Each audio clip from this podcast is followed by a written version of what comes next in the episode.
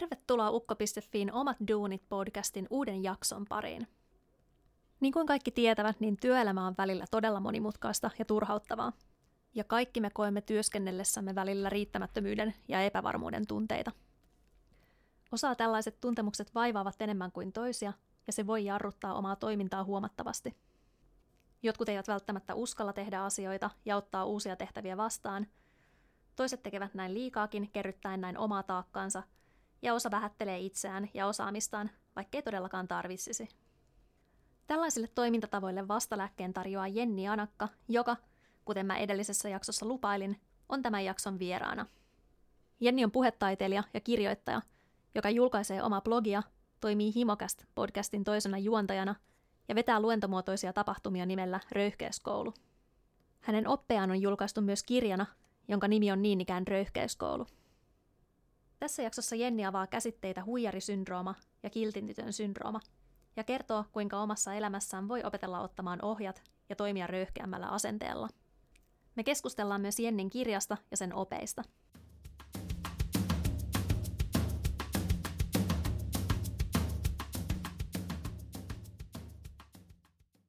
Tervetuloa tänne meidän studioon, Jenni. Kiitoksia. Mahtavaa, kun pääsit tulemaan. Kiitos, tämä oli ilo. Niin, tästä sun taustasta sulla on aika monipuolinen tausta. Sä saa kirjoittaa kolumnisti ja puhetaiteilija muun muassa. Mm-hmm. Ja kaiken muun lisäksi sä oot kertonut myös halunneesi näyttelijäksi aikoinaan ja oot tehnytkin tätä hieman. Yes. Siis näyttelijänä aloittanut, mutta sitten oon tehnyt paljon kaiken näköistä. Mm. Et, et, siellä on, muun muassa siis mä olin kolme vuotta myyntiedustajana Joo. myöskin. Ja sitten tota, sit on ihan freelancerina elättänyt itseäni tekemällä näyttelijän keikkoja, TV- ja elokuvissa, mutta sitten samalla paljon mä oon tehnyt myös myyntitöitä. Niin Että semmoista kaupallista puolta ja, ja niin kuin tapahtumaa ja tuommoista on tullut tehtyä. Et nyt mä olen, olen päässyt urallani siihen pisteeseen, että on pystynyt priorisoimaan vain tietyt alat, mitä tekee, ja niiden äärellä taas sitten pystyy piahtaroimaan isostikin. Mm. Et kun on keskittänyt, että minä puhun mm. ja minä kirjoitan, niin sitten noitten äärellä, niin sitten se on aika laaja itse asiassa se niin kuin maailma, mitä, mitä pääsee tutkimaan, että siellä on tiedettä popularisoimassa olen ja mm. työelämää ymmärtämässä ja sitten seksistäkin puhumassa, että, että siinä on niin kuin paljon monitasoisesti pääsee puhumaan eri aiheista ja kirjoittaa. Totta. Kaikki si- liittyy toisiinsa. Kyllä, kaikki liittyy ihmisyyteen ja ihmisen olemiseen ja elämiseen ja arkeen ja sen ymmärtämiseen. Niin, sä oot vetänyt myös näitä röyhkeyskoulukursseja sitten jonkin joo, aikaa. Joo, itse asiassa röyhkeyskoulu, niin siis sehän lähti nimenomaan niin kuin luentomuotoisena tilaisuutena liikkeelle. Eli mä, sain niin kuin, ö, mä olin erinäköisissä naisverkostojen tilaisuuksissa käynyt. Mm. Ja sitten mä olin siellä Hautomolle, mä olin tehnyt 2017 keväällä, mä olin tehnyt semmoisen luentosetin kuin Naisen häpeä ja vitut siitä. Anteeksi, mä kirosin tässä nyt, se mutta se oli se nimi. ja ja tota, mä tein sen ja sit, siinä mulla tuli semmoinen kokemus, että mulle on hirveän luontaista öö, käydä puhumassa niitä asioita, mitä mä oon lukenut, mitä mm. mä oon mm. ymmärtänyt ja jäsentänyt, niin käydä puhumassa niitä ihmisille. Ja, ja tota, sitten puoli vuotta siitä myöhemmin, niin mulla tuli niinku idea se tuli itse asiassa Helsinki Design Viikon erästä tapahtumaa, kun me järjestettiin, niin tuotantopalverin jälkeen juotiin kahvit mm. ja vaihdettiin kuulumiset ja siinä mä kuulin, että siellä keskustelussa kuuluu semmoinen epäröinti ja itsensä pienentäminen. Joo. Ja sitten mä, olin, mä, mä sitten sitä ite, ihan itsekseni niin siis suivaannuin hiljaa mm. mielessäni ihan tosi rauhallisesti olin siinä pöydässä. Mutta, mutta mie, sisälläni minu, mulla kiehahti ja, ja mua harmitti se, että, niinku, että kun pöydän ääressä on tosi osaavia oman alansa tekijöitä, mm. niin että minkä takia tuommoista niinku, itsensä pienentämistä, toi on niinku ihan tarpeetonta. Ja sitten mulla tuli niinku niin. niinku, yhtäkkiä siis idea, ja sana pari, että me tarvitaan röyhkeyskoulu, että se ei tarvita mitään muuta, että niin kuin, kun ajatellaan niin kuin, öö, sitä intoa, millä tehdestä, asiaosaamista, tekemisen laatua, kaikkea niin. sitä, mitä niillä ihmisillä oli, mm. niin siinä ei ollut mitään vikaa, siinä ei ollut mitään puutetta. Että ainoa, mitä tarvitaan, jos röyhkeyskoulu. Mm, se asenne. Se asenne, mikä tuuppaisi tekee. Ja sitten se lähti sillä, että mä pistin ekan öö, tilaisuuden pystyy 2017 lokakuussa. Ja, ja siinä, tota, siinä tuli paikat varattaviksi, niin ka- kaikki paikat, 70 paikkaa tuli täyteen alle kahdessa minuutissa, mm. jonka jälkeen vielä seuraavan kahden vuorokauden aikana tuli 180 ihmistä jonoon. Niin just. Niin mä olin silleen, että onkohan tämä joku juttu. Moni innostui heti.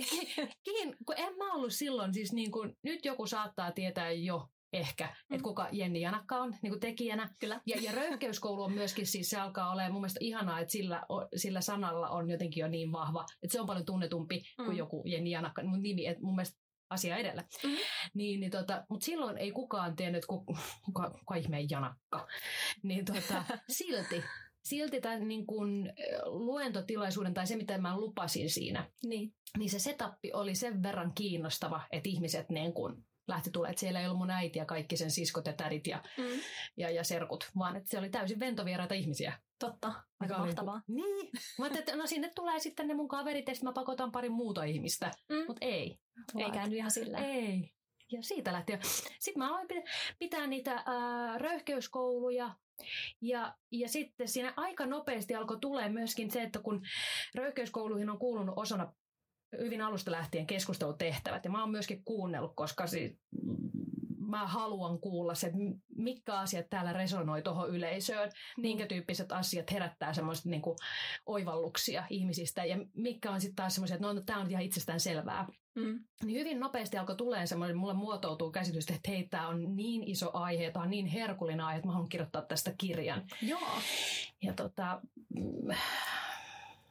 siinä oli vähän sitä jännitin, koska mä en ole ikinä elämässäni aikaisemmin kirjoittanut kirjaa, mutta onneksi mm. tuumakustannukselta niin sieltä lähettiin hyvin innokkaasti. No niin. Se oli itse asiassa, mä pistin niille sähköpostia, mutta he olisivat pistäneet mulle seuraavalla viikolla sähköpostia, ja mä olisin pistänyt heille. Et no niin. Tässä oli niin kuin, me oltiin molemmat hoksattu toisemme. Joo, niin intressi kohtas, joo, niin sanotusti. Niin tota, sittenhän sillä pääsi niin kuin ammentaa lisää ja syventyä lisää tuohon aiheeseen. Joo, aika mahtavaa. Joo. Eli just vaan, että kun saa hyvän idean ja sitten lähtee kehittämään sitä ja tekee vaan ylipäätään, niin kyllä mahdollisuuksia aukeaa. Kyllä, ja mä oon muutenkin mä oon vähän siis sen tyyppinen ihminen, että mä, öö, mä en ollut koulussa ikinä mitenkään hirveän hyvä mä opin, mulla on myöskin lukihäiriö, niin mä mm. ajattelin, että tämä nyt tarkoittaa sitä, että mä, mulla on yksinkertaisesti koko ikäni, minussa on semmoinen leima, että minulle lukeminen ja oppiminen ei tule olemaan helppoa. Joo. Jos joku lukihäiriöinen kuuntelee, niin tämä ei pidä paikkaansa. Sinun oppimisessa se ei ole mitään ongelmaa. Kyse on siitä, että se on vain erityyppistä. Ja, ja tota, tuon röyhkeyskoulun äärellä niin kuin kirjaa varten mä perehdyin paljon erilaisiin tieteellisiin tutkimuksiin ja mi- mitä tilastoa, mitä, mitä tietoa, mitä dataa meillä on niin. tästä asiasta, niin, niin tota, sen omaksuminen tapahtuu tosi helposti, vaikka mm. on kuinka lukihäiriöinen, kun on oikeasti todella innoissaan ja niinku mm. kiinnostunut siitä asiasta, minkä äärellä pääsee tekemään töitä. Näinpä. Ei se mahdotonta ole. Ei. ja jopa helppoa. Kyllä. Mutta omasta itsestä se lähtee. Itsestä se lähtee ja siitä, että se ei niin kuin, tarjoa itselleen sen tarjoa itselle sen mahdollisuuden nähdä, mitä sä voit oppia, mitä voi tehdä ja, ja sen, niin kuin sen oppimisen riemun. Että niin kuin, et ymmärtää, että me ei, ikinä, me ei olla ikinä valmiita ja sen takia se onkin ihan mahtavaa. Totta. Että aina voi oppia. Sepä se, ja niin kuin sä tuossa kirjassakin mainitsit jossakin kohtaa, että tavallaan jos alkaa tekemään vain jotakin tai alkaa tehdä. Mm. ja sitten huomaa jälkikäteen, että ne ensimmäiset asiat, jotka on tehnyt, ei välttämättä ole ihan niin hyviä mm. kuin sitten mitä myöhemmin tekee, niin niistäkin voi ajatella just sillä tavalla, että no mä oon kehittynyt tässä koko ajan. Kyllä, siis niin kuin oma oma elämäntarinani ja työura, se miten se on kehittynyt tähän pisteeseen, missä tällä hetkellä ollaan, niin tämä on mm. ollut yhtä sekametelisoppaa. Jonkun mielestä se, tämä voisi niin olla tarina niin kuin kaoottisesta rumpasta, jossa on siis niin kuin menty koko ajan minne sattuu ja miten sattuu. Joo. Mutta toisaalta se voi nähdä myöskin sillä, että, että niin kuin kaikki se työ, mitä mä oon tehnyt tätä ennen, kaikki ne kokemukset ja äh, testit ja äh, projektit, niin ne on valmistanut mua siihen, että mä voin ymmärtää tänä päivänä sen, mitä, mä, mitä mun tarvii ymmärtää, jotta mä voin käydä puhumassa, jotta mä voin käydä käydä luennoimassa, kouluttamassa, mm. jotta mä voin kirjoittaa tuollaisen kirjan. Että ne on kaikki ollut semmoista, että niinku mistä mä oon ammentanut tähän tämänhetkiseen työtilanteeseen. Niin Nimenomaan. Ja kaikki riippuu niin tilanteessa, koska ei voi katsoa omia vaikka lukioaikaisia ei. kirjoituksia ja olla, että onpas nämä hirveitä, vaan Joo. se on ollut just paras, mitä on sillä hetkellä voinut tehdä. Kyllä, ja, ja ne pitää tehdä ne ne kirjoitukset ja, ja ne kokeilut, ne, koska e, e, me, me, meistä niin kuin, se on ihan joku pro, promille, joka onnistuu jotenkin tekemään jo nuoresta pitää jotain todella nerokasta. Niinpä. Meidän tarvii kömmähdellä, kompuroida ja ryssiä tosi paljon mm. ennen kuin päästään tekemään sitä timanttia. Kaikesta oppii. Kyllä. Ja timantti syntyy paineessa. Kyllä. Näinhän se on. Kyllä. No jos palataan tähän röyhkeiskoulukirjaan, sehän ilmestyi nyt alkuvuodessa, oliko Joo. se niin? Kyllä, tammikuussa. Just. Ja siinähän käsitellään paljon näitä samoja asioita kuin näissä sun koulutuksissakin. Joo, kyllä. Tuossa kirjassa toki, toki kun on tilaa ja on aikaa Mm. mm. enemmän, että siis tuon, tuon kirjan kun vetäisi koulutuksena, niin siinä oltaisiin pari viikkoa varmaan. Jos olisi oikein kurssi. Se olisi oikein siis semmoinen intensiivinen parin viikon rysäys, mutta tota, mut, mut, koulutuksissa sitten mä teen, teen julkisia tilaisuuksia. Mulla on myöskin siis röyhkeyskoulun show, mikä on Mm. tyyliltään semmoinen viihdyttävämpi. Semmoinen niin kuin, sinne ei tarvitse tulla osallistuakseen johonkin tai että siihen voi tulla myöskin niin kuin vaan pohtiakseen näitä asioita, mitä mä käsittelen tuossa kirjassa ja viihdyttymään. Mä lupaan pitää siellä ihmisistä hyvää huolta ja Joo. pääsee turvallisesti nauraskelemaan, koska mulla on öö, jonkin sortin virhe aivoissa. Minulla on kova tarve tehdä vitsihuumoria. Aina, aina kun on mahdollisuus. Mä haluan puhua erittäin vakavista, vaikeista ja monitasoisista asioista, kunhan mä saan kertoa jonnekin väliin aina semmoisen kämäsen vitsin. Niin Mm. sitten siinä tulee semmoinen, se on minun rytmini. Se on ihan hyvä. Ja tota, Mutta mut sitten röyhkeyskousta muuten, niin mulla on ihan pienryhmäkursseja. Sitten mä käyn yrityksissä puhumassa. Ja se aina vähän muotoutuu sen mukaan, että jos mä käyn jossain järjestössä tai yrityksessä puhumassa, Mm. niin mm, totta kai se muotoillaan ja katsotaan, että mikä, mikä palvelee sitä ryhmää ja sitten niiden niin kun, tekemistä parhaiten. Niin silleen. Ja sitten showssa niin vähän silleen yleismaailmallisesti ja viihdyttäen. Vähän just yleisen mukaan tietenkin Kyllä. ja tilanteen. Kyllä. Että onneksi kirjoitin kokonaisen kirjan, koska nyt mulla on tosi paljon materiaalia hallussa. Niin. Ja voi käyttää sitä vähän eri asioita milloin tilanteessa. kyllä, kyllä. No, tämä kirja on tietenkin tosi laaja, tässä on paljon asiaa, mutta se on jaettu kolmeen opintokokonaisuuteen. Mm-hmm. Millaiset nämä kokonaisuudet on pähkinänkuoressa?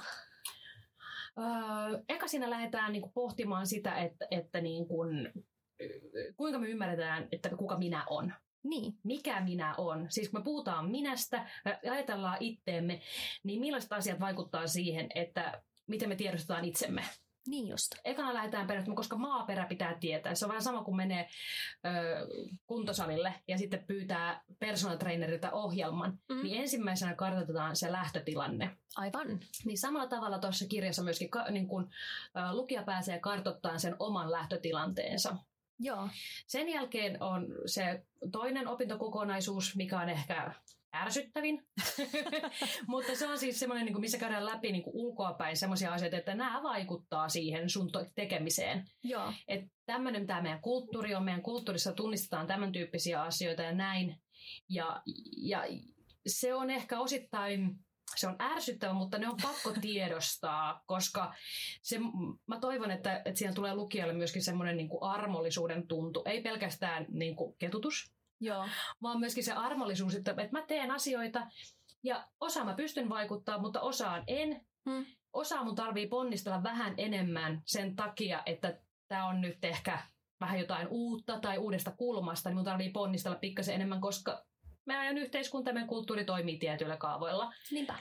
Ja sitä kautta olla mahdollisesti muovaamassa myöskin sitä yhteiskuntaa ja kulttuuria.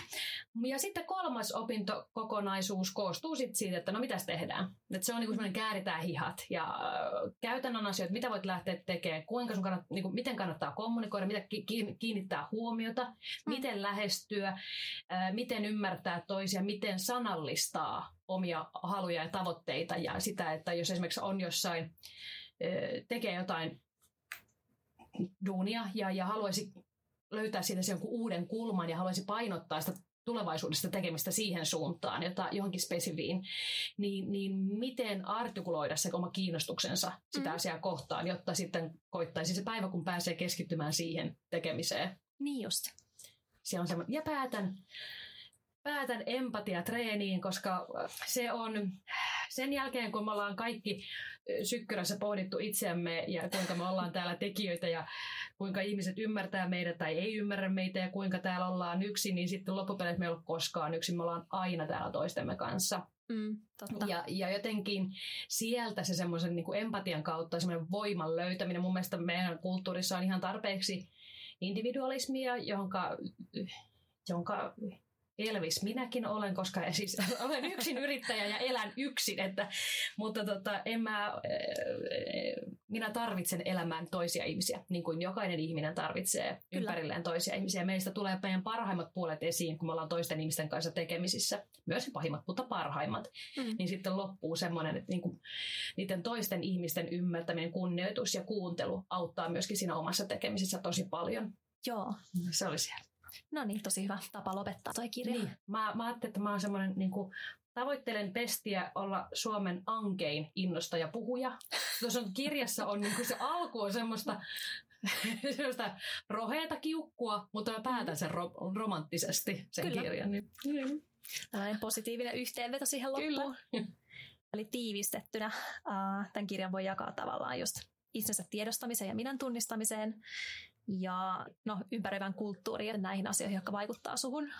Kyllä. Ja tämän kolmanten opintokokonaisuuteen, missä sitten ryhdytään toiveen tavalla ja annetaan näitä oppeja suoraan. Kyllä, kyllä, kyllä. No, sitten jos mennään näihin syndroomeihin. Joo. Syndroomiin. Syndroomiin. kyllä, mikä on oikea tapa taivuttaa se. Joo, eikö se ollut leime? Se oli ihan ymmärrettävä. Sä puhut tässä kirjassa paljon myös kiltitytön syndroomasta mm-hmm. ja huijarisyndroomasta, sillä ne liittyy todella paljon just tähän oman röyhkeyden ja rohkeuden kehittämiseen. Jos puhutaan ensin tästä kiltin tytön syndroomasta, niin mistä siinä siis olikaan kyse? Mikä sen aiheuttaa ja mitä siitä voi itselle seurata? Miten se vaikuttaa omaan elämään? Mm, no lyhykäisyydessään kiltin tytön syndrooma toisin kuin siinä ö, on sukupuoli mainittu tuossa termissä, niin se voi esiintyä ihan kenellä tahansa. Ää, mutta siis siinä on se, että on kasvettu olemaan semmoinen, joka ymmärtää ja havainnoi koko ajan sitä ympäristöä. Ja kiltin syndroomasta kärsivä asettaa toistuvasti, jatkuvasti toisten ihmisten ja yhteisön edun mm. oman etunsa edelle. Tämähän ei yksinään siis ole huono asia. Onhan siis tosi kiva, että on ihmisiä, jotka huomioi toisia ihmisiä. Kyllä. Mutta se on ongelmasta siinä kohtaa, kun se on jatkuvaa ja toistuvaa. Koska sitten sen saattaa olla esimerkiksi semmoinen, että on niin kuin työyhteisö, missä ihminen on se, joka aina täyttää sen tiskikoneen. Ja on mm. aina se, että jos tarvitsee järjestää henkilöstöjuhlat, niin se on vastuussa niistä ylimääräisistä tehtävistä tai joku tämmöinen on aina se, joka tekee. Ja kiltin tytön syndroomasta kärsivään saattaa ajatella, että nyt kun mä teen ja venyn, mm. niin tämä kerryttää semmoista tai niin kuin näkymätöntä pistelaaria. Ja mm. ihmiset ympärillä tiedostaa sen ilman, että mun tarvii siitä mitään mainita. Niin ne ymmärtää, että mä venyn koko ajan ja jonain päivänä ne tulee tänne torvisoittokunnan kanssa ja juhlistaa ja kakkukahveet sitten, että ihanaa kun olet aina tehnyt meidän eteen näitä asioita. Joo. Ja jos tällaista ei tapahdukaan, mm. niin tota, silloin saattaa herätä kokemus epäreudesta ja sitten pitkässä juoksussa myöskin katkeroituminen. Eli tämä tulehduttaa myöskin sitä niin kuin, työympäristöä. Ja, ja toi on myöskin semmoinen, semmoinen mikä voi, niin, kuin niin työympäristö kuin perhe kuin ystäväpiiri, toi on melkein kaikissa sosiaalisissa suhteissa, niin se kiltintytön syndroomasta kärsivä on aina se peesaaja ja se, se, se kaataa sen niin kuin taakan sen yhden ihmisen harteille. Joo. Niin sen takia se on hyvä tiedostaa ja siitä kannattaa myöskin sitten opetella. Siellä on miten, miten, miten sitten lähteä hoitamaan vinkkejä siellä kirjassa.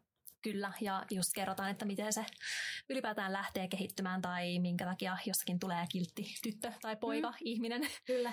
Just tämä, että Uh, tyttöjä ja poikia on totuttu kasvattamaan eri tavalla, ja tässä on taas tämä kulttuurin vaikutus. Kyllä.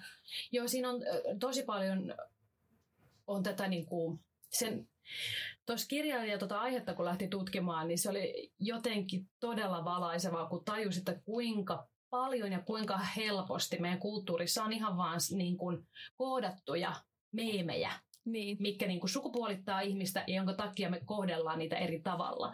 Ihan mm. lähtien siitä, että jos poika kaatuu, niin se niin kuin, että no sattuko okei, jatka matkaa. Mutta jos mm. tyttö kaatuu, niin otetaan syliin ja sanotaan, että varo, älä enää ikinä tee noin. Niin just. Niin siinä on niin kun, toi tosi kärjistetysti, mutta toi nyt mitä olen tässä sitten tämän röyhkeyskouluni kanssa lähtenyt tarkkailemaan ympäristöäni ja itseäni myöskin. En mä ole, vaikka kuinka tiedostan, niin ole yhtään immuuni noilla asioille, niin kyllähän toi mm. toistuu toi ajattelumaailma ja se, hyvin erityyppinen tapa kohdata esimerkiksi lapsia. Totta kai. Ja sieltä se lähtee. Sieltä me aletaan koodaamaan ja ymmärtämään tätä maailmaa, että miten täällä pitää toimia. Mm. Ja sinnehän se jää sitten meidän tapaa ajatella ja Kyllä. ratkaista tilanteita. Niinpä lokerointi on niin helppo tapa ma- ma- äh, hahmottaa tätä maailmaa. Oh, on, ja se on tärkeä. Siis se on ei, ei, evoluutiosta meille ole kiusallaan jättänyt, että se on ihan selviytymisen ja, ja arkipäiväisen elämän kannalta niin erittäin tärkeä taito. Mm. Se vaan, että miten ne lokerot on tähän mennessä ollut ja onko se, enää, tai onko se relevanttia, onko niin. se se niin kuin absoluuttisesti paras mahdollinen tapa tarkastella ympäristöä, niin sitä minä hellästi ravistelen. Kyllä, se on hyvä ja sitten on hyvä lähteä tiedostamaan nämä erilaiset käyttäytymismallit ja Kyllä. lokerointitavat. Kyllä. Voi sitten puuttuakin niihin eri, eri lailla.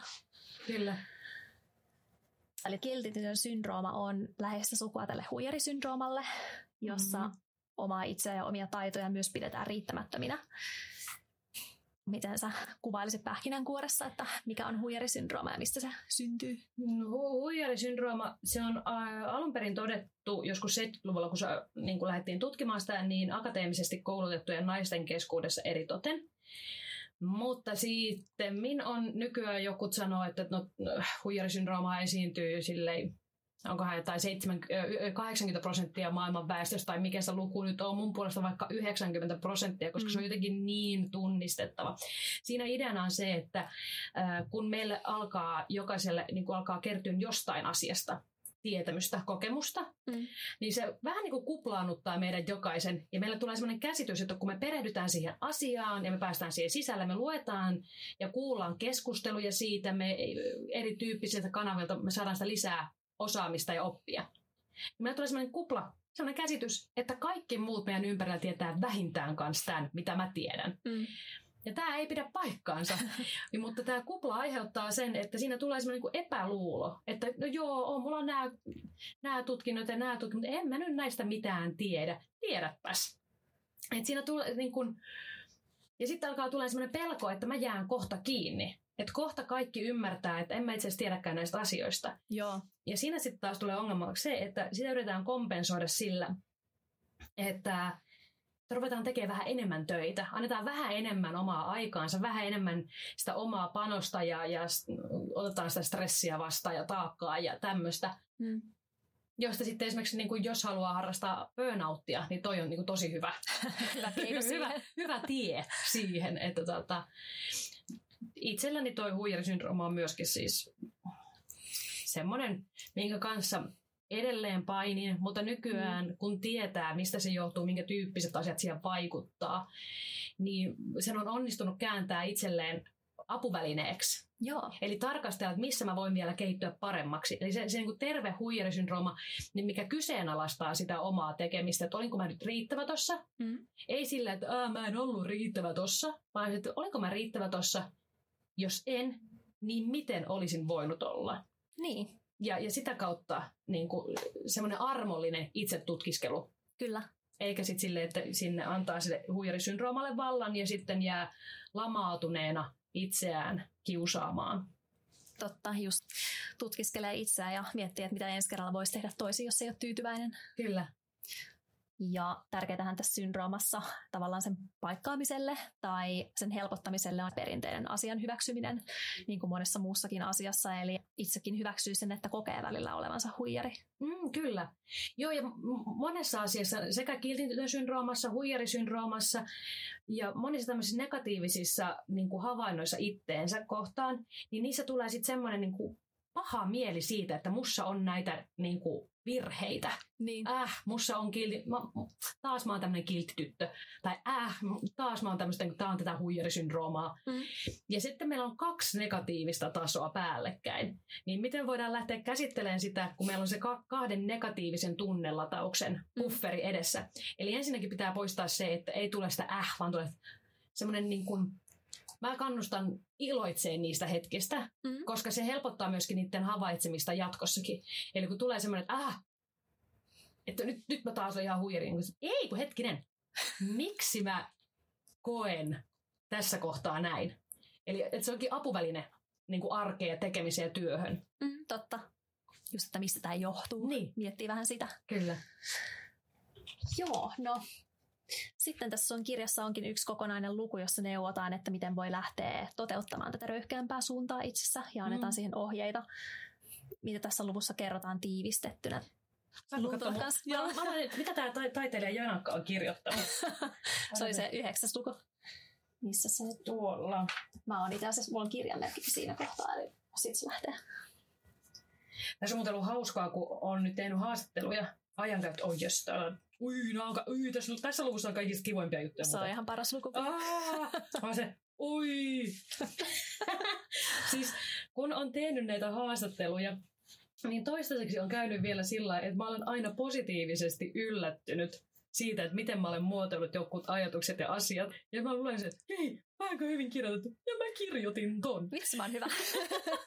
Koska siis joka kerta, kun tekee yhtään mitään työtä, mm. ja mitä mä oon jutellut ihmisten kanssa, niin on periaatteessa työtehtävä tai ala tai mikä tahansa, niin se tunnekokemus on, tämä on hirveän yleinen. Eli kun tekee jotain asiaa, mm. ja joka päivä sen jälkeen, kun on päästänyt sen menemään, niin. eli se on, se on tapahtunut, on se sitten vaikka niin kuin, ö, myyntitilanne, jollekin työryhmälle puhuminen, mm.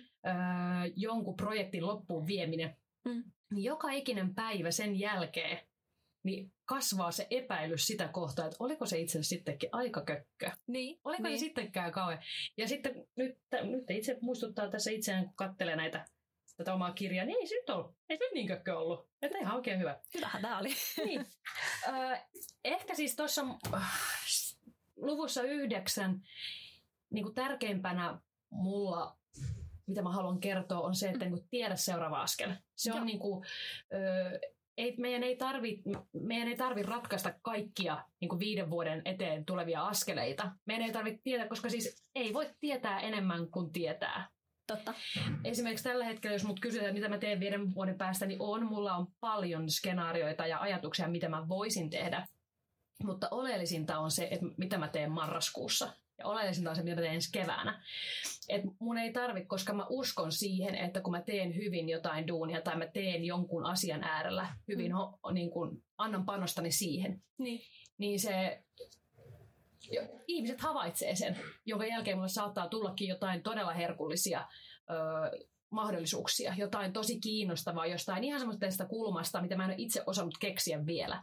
Mm. Se, että mun, mun mielestä niin kuin kenenkään ei tarvi olla neropattia keksiä ja käsikirjoittaa itselleen täydellistä uratarinaa. Mm. Et, ei todellakaan, kukaan ei kykene siihen. Nimenomaan sen niin kuin mielen ö, avoimena pitäminen ja se, että siinä kohtaa mun mielestä menestyksen sala, suurin salaisuus on se, että koko ajan tulee mahdollisuuksia eteen menestyjä ja se, joka onnistuu menestymään, niin hoksaa ne sekunnit ja ne hetket, kun se, se hyvä reitti on siellä tarjolla, se seuraava hyvä askel. Totta. Ja reagoi siihen siinä hetkessä. Musta tuntuu, että me kaikki saadaan koko ajan enemmän tai vähemmän. Voi olla kestää pitkään, ettei tule mitään. Että kaikki on vaan, esimerkiksi itselläni oli vuosi 2017 aivan sysi. Mutta tota, sitten taas vuosi 2018 oli semmoinen, että tapahtui koko ajan ja Joo. kaikkea. Niin sen oman palon ja sen oman uteliaisuuden säilyttäminen on ehkä niin kuin se avain. Ja sitä mä yritän tuossa niin kuin herätellä ja läimiä ysiluvussa hereille. Joo. Kyllä, ja täällä oli hyviä juttuja just tästä, että pitää pyrkiä olemaan rehellinen ainakin itselleen. Ja... Mm. Se, ja se on vaikeeta. Se on tosi vaikeeta. Mä, mä, olen nyt, mä olen tietoisesti opetellut tunnistamaan, että koska se on se mun ego, mm. joka loukkaantuu, tai koska mun ego on se, joka tahtoisi tehdä kaiken näköistä ja on tuottunut, niin. koska siis sehän tuottuu ja on paljon niin kuin herkempi. Mm. sit, ja sitten mä annan sillä aikaa. Siis se on ihan ok. Se on tosi inhimillistä, se on, se on hirveän ymmärrettävää ja se on meidän selviytymisen kannalta. Et esimerkiksi jos joku teilaa mut, niin mm. mun eko on ihan ensimmäisenä aivan todella loukkaantunut. Mm, luonnollisesti. Ja, ja se on tosi ymmärrettävää, mutta mun pitää ymmärtää se, että, että et voi olla, että jos se to, toinen teilaa, niin onko hän ymmärtänyt mut väärin? Olenko mä jossain kohtaa ilmaissut itseäni heikosti, epäselvästi? Tai onko hän sitten, hänellä joku täysin minusta irrallaan oleva asia, joka ärsyttää ja sen takia se teilaa mut. Et niin kuin näitä voi olla, mahdollisuuksia voi olla paljon ja, ja niin kuin sitten se, että on rehellistä itselleen ja havaitsee ja kuuntelee itseensä niin mä jotenkin toivon, että sieltä löytyisi se vastaus ja apu ja voima Joo. tekemiseen. Kyllä. Ja tämäkin on hyvä, että täällä neuvotaan muun muassa, että voi No verkostoitumiseen neuvotaan, että sitä kannattaa tehdä ja sitten samalla lailla, että voi etsiä itselleen asenne muija tai asenne jätkäkaverin varmasti niin, myös, kyllä. jonka kanssa voi käsitellä näitä asioita. Joo, ja, ja etenkin kun on itse niin kuin, on yrittäjää ja olin, olin ennen sitä oli ihan freelanceria, mm. niin tota, äh, kyllä si, niin kuin, se on erittäin arvokasta, kun on esimerkiksi verkostoitunut toisiin freelancereihin tai yrittäjiin, niiden kanssa niin kuin ihan ta- tavallisten arkipäiväisten asioiden auki puhuminen ja kuulee, että ne kipuilee ihan täysin samojen asioiden kanssa. Niin. Ja sitten kun yksi keksii jonkun ratkaisun johonkin, niin siis sehän leviää siihen niin kuin omaan verkostoon heti. Mm. Että meidän ei kaikkien tarvitse keksiä sitä samaa pyörää uudestaan. Totta. Niin sieltä se on arvokasta. Ja, ja tota, mullekin itse asiassa koko röyhkeyskoulu, niin se lähti Automanaisverkoston ja sitten mä oon ollut Mothersin bisnekseen näissä niin kuin tapahtumissa Aha. puhumassa. Ja noi on oikeasti niin kuin arvokkaita Kyllä. paikkoja. Myöskin testailla niitä omia ajatuksia. Tai jos vähän arkailee sanottaa mm. omia suunnitelmia, niin. niin käy vaan ihan kiusallaan sanomassa, että joo, että mä ajattelin tehdä tämmöisiä asioita, vaikka ei ole vielä päättänytkään. Mutta sitten sen kuulee sanottavan ääneen ja sitten näkee, kun ihmiset reagoi siihen. Ja mahdollisesti esittää jotain kysymystä, mutta eikö toikin nyt olekin näin? Niin. Niin sieltä saattaakin tulla sellaisia apukysymyksiä, joita joutuu ratkaiseen ennen kuin lähtee oikeasti tekemään sitä asiaa. Joo, muutkin vähän kyseenalaistaa tai Kyllä. nimenomaan tsemppaa tai kysyy tai ehdottaa jotakin uutta. Kyllä. Se on ihan mahtavaa aina. Et mun, mun mielestä sen tyyppinen ajattelu, niin sitä saisi jättää vähemmälle, että jos, et, et, et jos mä kerron tästä mun ideasta, niin joku tulee varastaa ja tekee sen paremmin. Tai että jos mä teen tätä, niin sitten kukaan muu ei voi tehdä tätä. Tai jos joku tekee tätä, niin mä en voi mennä tekemään sitä. Kun yleensä se on sillä että, että niin kun, no esimerkiksi nyt te, teen itsekin podcastia, niin musta tuntuu se, että, että, että tänä kesänä on mun mielestä niin leiskat, oikeastaan vi, niin loppukeväästä kesällä niin podcast on niin leiskahtanut se on. Suomessakin viimein. Niin se näkyy myös meidän niin kuulijoissa. Eli se, että mitä enemmän tehdään podcasteja, mm-hmm. niin sitä enemmän podcasteille on kysyntää. Totta e- eli tuossakin niinku se, että et, et, mä olen innoissani joka ikisestä uudesta podcastista, mitä tuleekaan, koska se tietää siihen, että ihmiset oppii kuluttaa niitä paremmin. Nimenomaan, ja nekin sitten muuttuu ja kehittyy. Ja... Kyllä, kyllä, kyllä. Esimerkiksi Jenkeissähän tehdään tällä hetkellä ihan erilaisia podcasteja kuin Oi, mitä Suomessa. Juu. Siellä ollaan vähän edellä, mutta tännekin Kyllä. varmaan rantautuu moni asia Kyllä, sieltä. Pikkuhiljaa tännekin meille tulee sitten näitä. Kyllä. Niin, jos puhutaan näistä seurauksista sitten mm. seuraavaksi, että mm, kun lähtee kehittämään tätä omaa röyhkeyttä tai rohkeutta, että tarttuu toimeen ja sitten alkaa tosiaan tehdä sitä, niin millaisia seurauksia sillä voi olla? Miten siihen voidaan suhtautua esimerkiksi lähipiirissä tai työyhteisössä, jos ollaan totuttu siihen, että toi tyyppi on aina niin joustava, mutta nyt se yhtäkkiä ei vastakaan kaikkeen enää kyllä, että mitä tohon pitäisi, miten tuohon pitäisi suhtautua? Mm. No monethan saattaa ajatella, että se ympäristö, niin ne alkaa teilaan tai ne jotenkin tuohtuu tai menee sekaisin. Mitä mä oon nyt kuullut ihmisiltä, joka on ollut mun röyhkeyskoulussa tai on lukenut tota, niin itse asiassa sieltä on tullut palautetta, että on tullut arvostusta siitä omasta työpanoksesta ja tekemisestä paljon enemmän, kun on esimerkiksi mm-hmm. opittu sanoa ei johonkin ylimääräisiin tehtäviin tai projekteihin. Mahtavaa. Et, et se, niin kun, sitten on tullut silleen, että no hei, että voisit itse asiassa lähteä tekemään tämän jutun mm. tässä. Niin kun se toinen sanoo, että ei, että mulla on nyt kädet täynnä tässä projektissa, että mä en pysty antaa itsestäni sitä työpanosta, mm. mitä toi tarvitaan. Niin sitten sieltä on tullutkin vastaukseksi semmoinen, että no itse asiassa tosi hyvä, totta, ja sä oot tosi tärkeä tuossa projektissa. Kyllä. Et, et, suositan kokeilemaan. Se voi ollakin yllätys, että se onkin aika positiivista, miten, miten siihen. Öö, koska jos sä opit arvostaa sitä omaa tekemistä ja panosta, niin sen mm. ympäristön on myöskin helpompi arvostaa sitä sun panosta toi on aivan totta. Ja just se, että jos opettelee sanomaan ei asioihin, se voi ensiksi tuntua vaikealta, mutta jos toisaalta sanoo kaikkeen kyllä, tekee monta asiaa yhtä aikaa, niin eihän ne onnistu samalla tavalla, jos omat voivat ei riitä. Kyllä, siinä ollaan sitten yhtäkkiä ihan kaikki tehdään keskinkertaisesti ja sitten mm. sinne päin. Niin tota, se ei ole hyvä. Ei.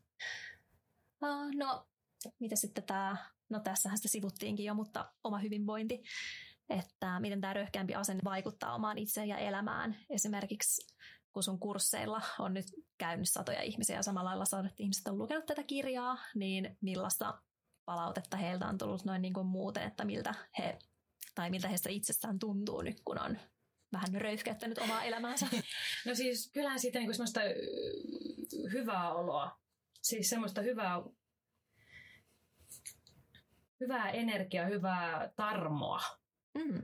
on löytynyt. Ja, ja tota, mulla itselläni mä oon törmännyt siihen, että kun olen noita, siis olen tarttunut röyhkeyskoulukirjan asiaan sen takia, että se on myöskin ollut minulle itselleni tärkeä. Mm. Siellä on asioita, mitä pitää itse opetella. Niin ehkä se on se semmoinen niin kuin armollinen suhtautuminen itseensä. Mm. Ja, ja semmoinen kuunteleva, ymmärtävä suhtautuminen. Kyllä.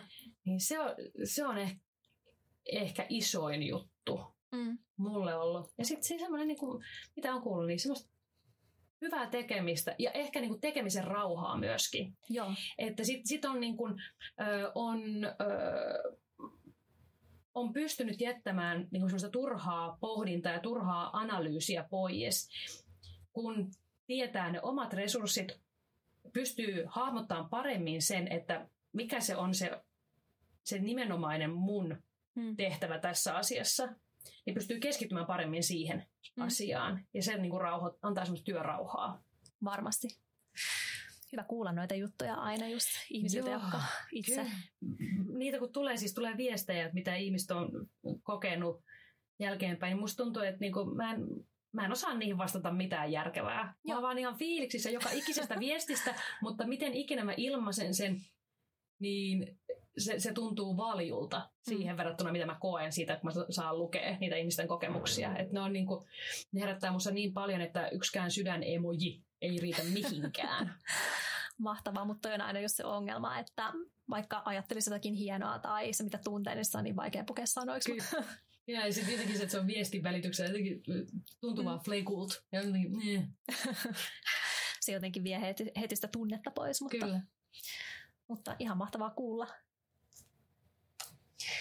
No sitten jos äh, miettii vaikka, että olisi tällainen tilanne, että itse tiedostaisi, että tavallaan kaipaa tätä röyhkeyttä tai rohkeampaa asennetta elämäänsä, että lukee vaikka tätä kirjaa tai osallistuu kurssille ja sitten toteaa, että hei toihan kuulostaa ihan multa, että mun pitäisi kyllä noudattaa nyt näitä oppeja, mutta kaikki ei kuitenkaan lähde niin välttämättä tekemään, niin äh, ootko sä miettinyt tai osaatko sä sanoa, mikä yleensä on niitä suurimpia lukkoja siihen, jotka estää tämän asenteen toteuttamisen? Se, että me ollaan, meidän arki on tosi rutinoitunutta. Siis mm. ihmisen arki, ja se on, se on ihan järjettömän luonnollista. Meillä on semmoinen arkirutiini, arkirytmi, mm. minkä niin kuin, tahdissa me mennään. Siis sehän sama kuin pitäisi aloittaa joku uusi harrastus, vaikka liikuntaharrastus, niin siinä niin kuin, ekan kuukauden aikana se todennäköisesti loppuu. Tunnistan tämän itsessäni myös. Niin. Ja tulee se semmoinen innostus, totta, näinhän mä alan tekemään. Mutta ihan samalla tavalla kuin mullakin on, niin kuin, mulla on, kuntosali on semmoinen, mikä tota, minne mulla on, onko mä neljä eri frendiä. Sa- joo, neljä ystävää, jotka käy samalla kuntosalilla. Niin se, että mä niinku, kun mä mietin päivällä, että pitäisikö lähteä illalla salille, mm. niin mä pistän jollekin niistä viestin, ja ennen kuin mä oon niin päättänyt sieltä, että lähdenkö vai en, niin mulla on lähtenyt se viesti sille ystävälle, ja sitten se on niin kuin ihana kiusa itselle, ja sitten sieltä kaverit saattaa tulla, että joo, mennään. Kyllä. Sitten on pakko mennä. Sitten ei voi perääntyä. Ei. Niin mun mielestä sen takia myöskin tuossa kirjassa mä sen, sanon sen asennemuija kaverin, mutta et, että haali jonkun, vähintään yhden ihmisen, mm. kenen kanssa höpistä näitä asioita.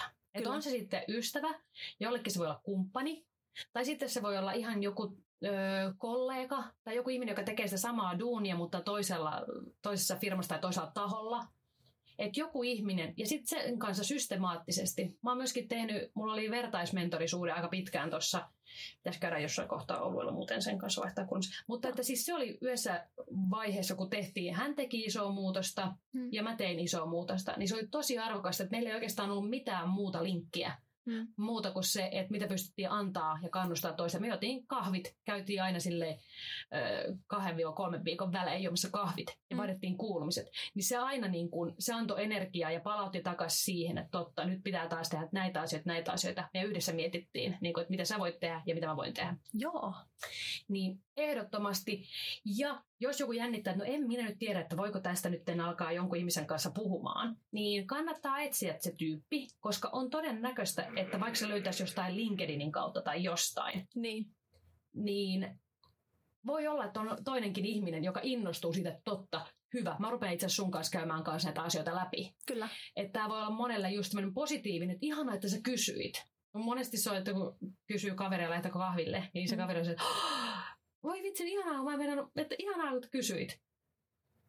Et me jännitetään tosi paljon niin kuin ihmisten lähestymistä ja ihmisten kontaktia, varsinkin nyt kun meillä on toi some, meidän ei tarvitse nähdä edes ihmisiä, niin. koska ne näkee sitä somesta, että mitä ne tekee. Niin se ihmiskontakti, se on arvokas. Kyllä. Niin se on, koska toi, toi on ihan tuttua, että just kun miettii itse jotain asioita, tai just tämä, että ajattelee olevansa ainoa, jolla on näitä ongelmia, niin heti kun juttelee jonkun toisen kanssa, niin kyllä pääsee ihan eri tavalla käsittelemään, vaikka se ongelma ratkeaiskaan. Mutta kyllä. voi myös olla niin kuin parhaassa tapauksessa, että se keskustelukumppani myös tarjoaa jonkun ratkaisun sille asialle. Kyllä, tai sitten, että se keskustelukumppani kysyy jonkun kysymyksen, mitä sieltä on itse hoksannut edes ajatella, Totta. ja sit, sitä kautta yhtäkkiä tuleekin se ratkaisu näkyväksi. Ja mä myöskin tuossa kirjassa yritän purkaa sitä, että me voidaan helposti, että jos me itseksemme pähkäillään oman päämme sisällä ajatuksia ja mitä voidaan tehdä, mm niin me ollaan helposti samaa mieltä itsemme kanssa. Ja me ollaan, ihminen on aika laiska, että jos me lähdetään muodostamaan jotain lausetta tai jotain ajatusta, niin me ei välttämättä käsitellä sitä koko lausetta loppuun asti. Mm. Että me aloitetaan se lauseen muodostus, mutta sitten me ollaan että joo, joo, joo, kyllä mä tiedän tämän. Mä, jo, tolleen mä ajattelen. Eikä me niin kuin, pakoteta sitä lausetta kokonaisuuteen. Mutta kun me yritetään kommunikoimaan se, niin meidän on pakko sanallistaa se ajatus. Meidän Totta. on pakko jotenkin muotoilla se se, se kela auki. Ja se itse asiassa saattaa olla jo niin kuin pelkästään se niin kuin todella avaava ja todella niin kuin, öö, neuvoja ja ajatuksia ja se on ideoita synnyttävä tekijä. Mm. Tällainenkin asia tuli mulle mieleen, kun tätä kirjaa just lueskelin tässä itse. Uh, jos huomaa, että onkin oma kaveri, joka on tällaisen röyhkeiden tarpeessa, että se tarvitsisi vähän röyhkeämpää asennetta elämäänsä, niin miten häntä voisi lähteä auttamaan tässä vai onko enemmänkin niin, että tätä voi ehdottaa, mutta sitten sen röyhkeyden halun pitäisi lähteä itsestään kaverissa niin kuin monessa muussakin asiassa. Kyllä se pitää lähteä itsestä, mutta mun mielestä kaverit on erittäin arvokkaita. Mm. Se, että e, e, mullakin on tuossa useampi ystävä, jotka, niin kun, joka tulee, ne nyt, no nyt ne on oppinut jo sen, että ne tulee mulle kertomaan niiden suunnitelmistaan vähän sillä että ne ei uskalla lähteä tekemään jotain asiaa, mutta ne odottaa, että mä oon sitten se, joka sanoo, että no nyt ihan oikeasti. Joo. Että se, vitsi kun tekisi mietitään tämä, että no soittaisinko mä tällä, että ottaisin mä siihen yhteyttä. Ne tulee kertoa sen mulle just semmoisen, että nyt lopetat ja soitat saman tien. Ja, ja tota, kannattaa. Hmm. Ystävää kannattaa kannustaa ja, ja myöskin niin kuin, kuunnella ja esittää niin kuin kysymykset, mikä on pahinta, mitä voi tapahtua. Hmm. Et, et, jos me helposti pelätään semmoitteiden asioiden tekemistä, e, jotka on meille tärkeitä ja arvokkaita. Totta. Semmoiset, mitkä niin tuntuu niin kuin he, e, isoilta tai semmoiset kiinnostavilta, mm. niin ne on meille niin emotionaalisesti latautuneita, että me pelätään, että me epäonnistutaan niissä, minkä seurauksena me yritetään välttää, niin kuin pitkittää sitä päivää puskea tuonnemmaksi sitä päivää, kun me tajutaan, että se ei onnistukaan. Mm. Mutta me samalla, me tehdään tätä, että jos se olisi vaikka mulla nyt se, että mä, mm, mä tarjoisin vaikka uutta kirjaideaa, mutta mä pelkään sitä, että se kirjaidea ei menekään läpi niin mä pitkitän sitä, että mä en tarjoa sitä vielä, koska mä, mä en halua saada sitä ei-vastausta. Joo. Mutta mä samalla pitkitän sitä, että mä saisin niin kuin sitä mahdollisuutta, että mä saisin sen kyllä-vastauksen ja mä pääsisin oikeasti tekemään. Niinpä. Eli ystävät, kannustakaa toisianne. Kyllä. Ja meidän kuulijoille tässä voisi myös huomauttaa tässä samalla, että ää, monella varmasti on joku tosi hyvä liikeidea mielessään. Ylipäätään, että jos on joku hyvä idea, niin kyllä sitä kannattaa lähteä toteuttamaan tai juttelemaan just muiden kanssa siitä, koska Uh, sit jos ei tee mitään ja jää vaan koko ajan miettimään, niin sitten ei ainakaan mikään onnistu ja sehän on ihan sataprosenttisen varmaa. Kyllä ja ehdottomasti kannattaa lähteä tekemään sitä, koska sitten öö, ja viemään täysillä eteenpäin, mm. koska silloin on lähempänä myös se päivä, kun siinä epäonnistuu ja voi aloittaa sen seuraavan projektin. Kyllä. Et, et, et voi olla, että siitä oppii jonkun ja tuleekin se itse asiassa, että tämä onkin se kaikista paras idea, että toi äsken oli hyvä, mutta mm. nyt mä näen, kun mä oon tehnyt ja vienyt sitä eteenpäin, että miksei toimi. Ja se onkin itse asiassa pikkasen eri, eri tavalla muotoiltu paketti ja se mm. onkin mm. niin kuin se itse timantti. Niinpä, tuon takia kokeilu kannattaa. Se on todella harvoin silleen, että heti eka ajatus tai Ei. yritelmä olisi hyvä, vaan mitä enemmän tekee, niin sitä paremmin oppii myös. Kyllä. Ja sitten toi tärkeää on huomauttaa myös tässä kohtaa se, että vaikka onkin tärkeää, että jokainen opettelee tai on hyvä ainakin, että jokainen opettelee rohkeaksi, jos tuntee se tarvitsevansa ja vähän tätä röyhkeämpää asennetta. Mutta samalla on myös hyvä muistaa empatia, niin kuin säkin tässä kirjassa toteat, että ei ole todellakaan tarkoitus, että kaikki olisi vain röyhkeitä ja itsekkäitä, vaan ihan päinvastoin. Joo, ei missään nimessä. Vaikka kirjan nimi on Röyhkeyskoulun, niin e, semmoisia kuspäisiä ihmisiä, niitä ei tarvita tähän maailmaan yhtään lisää. Et tällä röyhkeydellä mä tarkoitan semmoista vähän venkuraisesti käytän suomen kieltä ihan kiusallani, Ö, mutta sillä mä tarkoitan semmoista hyvää lämmintä voimaa, joka niin kuin olisi meidän jokaisen sisällä, joka tuuppaisi tekemään siinä kohtaa, kun meinaisi jättää tekemättä Kyllä. niin sieltä, sieltä nousisi hehkumaisit. Tai esimerkiksi, että mä monesti, jos meinaa soittaa jollekin ihmiselle, pitäisi soittaa, ja sehän on kaikista kamalinta, niin ennen kuin mä alan tietoisesti päättämään sitä, että tämä on tosi kamalaa, niin mä pa- mä pakotan mun sormeni painelemaan sen numeron ja, ja että se lähtee soittaa, niin sitten mä enää voi sille tilanteelle mitään, kun se puhelin soi jo, Mm. eli tekee jo. Ja esimerkiksi ystävääni kannustin tässä yhtä työtarjousta tekemään sillä, että sanoit, että tämä olisi tosi hieno juttu, mutta mä vähän jännittää ja mä vähän arkailen. Niin mä sanoin sille, että nyt vastaat sille, ja sä voit koko sen ajan, kun sä kirjoitat siihen vastausta, että kyllä sä tulet tekemään sen, Mm. niin sä voit huutaa sille sun puhelimelle, kun sä näpytät sitä, että oot, joo, niin huuda kauhuissa siihen, ja, ää, ja silti näpytä sormilla sanoja. Ja tee silti. Aika hyvä. Hmm. Täytyy muistaa toi ensi kerralla, kun soittaa just kampaajalle tai Joo, joo, joo. Ja siis sitten äkkiä vaan painaa sen numero ja vihreätä luuria ja noin, ja sitten soikin jo. Pakko. Ja joo, siis moni pelkää just soittelua tai just puhelimella soittamista, että helpompi tapa ottaa yhteyttä on viestillä, Mm, mutta siihenkin tottuu, kun sitä tekee vähän enemmän. kyllä, Sitäkin oppii. kyllä. No, tämä sun kirjahan on mainio ja suosittelen kaikille meidän kuulijoille, että sen lukaisevat. Mutta olisiko sulla itselläsi vielä joku muu kirjavinkki, mikä sivuaisi näitä samoja aiheita, mitä sä käsittelet tässä? Tuleeko mieleen mitään? No, em, hmm, paljon on hyviä kirjoja. Öö, Donneria lainatakseni lukeminen kannattaa aina.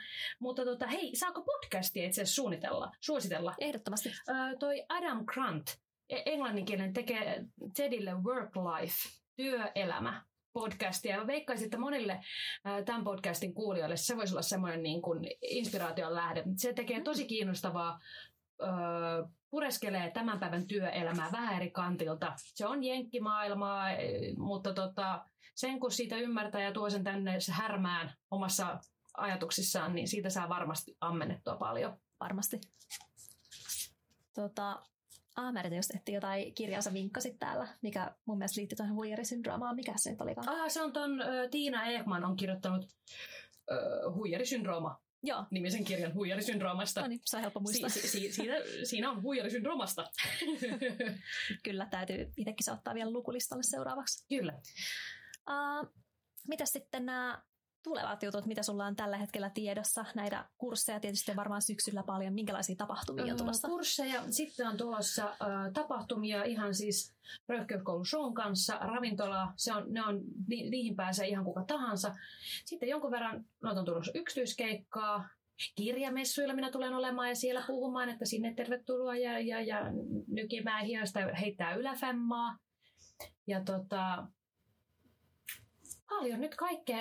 Tässä mä en, toi, osa on semmoisia, mistä en voi vielä paljastaa ja toivottavasti niistä joku tapahtuu, koska mä oon ollut ihan siis heinäkuun ja elokuun silleen rennosti, että nyt tässä ihan sormet syyhyä jo ja, ja, ja, Se on hyvä. ja, ja, ja yrittäjänä itsekin niin olen aivan kauhuissani, että, että jos on liian pitkään tekemättä asioita, niin loppuuko työt täysin. Mm. Niin sillekin, että kun minä nyt olin reipas ja annoin itselleni loman, niin toivottavasti niitä töitäkin sitten tulee. Eiköhän niitä. Eiköhän niitä. Ja jo- jos haluaa sitten minua follaa, niin Instagramissa äh, Jenni Janakka, niin siellä, jos ei muuten, niin mä, mä hölisen siellä paljon storyin kaikkea arkielämää ja voin olla semmoinen innostava ihminen. Ankeekin saatan olla, mutta että se on toivottavasti. Se on ihmisiä, kun mä viihdyttänyt, niin sillä mä sinne hölisen. Kyllä, näinhän se on. Eli Jenni kannattaa seurata somessa ja laitetaan sitten myös blogiin linkkiä niin sivuille ja samalla lailla sometileille niin löydätte sitten hänet helposti. Kyllä. Terve vaan. Kyllä. Tuleeko sulle vielä jotain mieleen, mistä Ei, haluaisit keskustella? Tässä. Kyllä tämä eh, hyvä, hyvä. Oli mm, ihana keskustelu. Ei mulla. Kyllä. Katsotaan sitten, mitä seuraavaksi. Kiitos paljon, kun pääsit tänne meille vieraaksi vielä kerran. Kiitos ja oikein äh, inspiroivaa ja energistä syksyä kaikille. Kyllä vaan. Kiitti sulle. Kiitos.